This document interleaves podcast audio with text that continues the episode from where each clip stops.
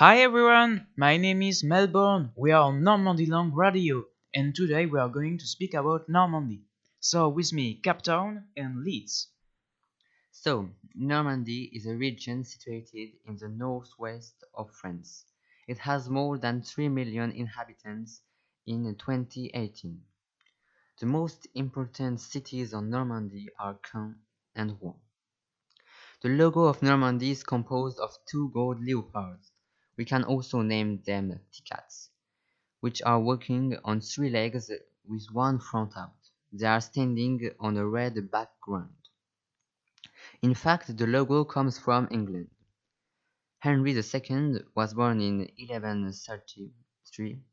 King of England and Duke of Normandy chose for his heraldry the leopard to oppose the Pope. Indeed, the leopard is a bastard from a lion and a panther, so it can be considered like a evil animal. Before all, history in Normandy was occupied by Vikings, who gave the region its name. Furthermore, Normand means men of the north in Scandinavian. William the Conqueror was born in the 11th century and was one of the big figures of Normandy. He was the Duke of Normandy and became the King of England after his victories there. Thanks to him, Normandy became a strong region. He built notably the castle of Caen and the Abbaye aux Hommes, which became the city hall.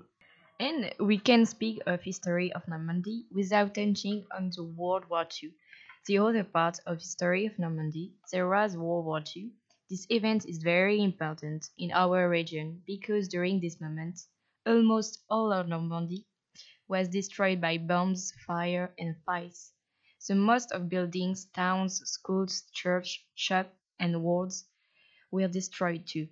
From June to September 1944, the soldiers from America, Canada, Australia, Poland, Belgium, New Zealand, France, and the allies landed on the north west coast of France to deliver the French from the hands of the German army and recover the French territory. Now, Normandy is one of the greatest touristic places because of its rich legacy.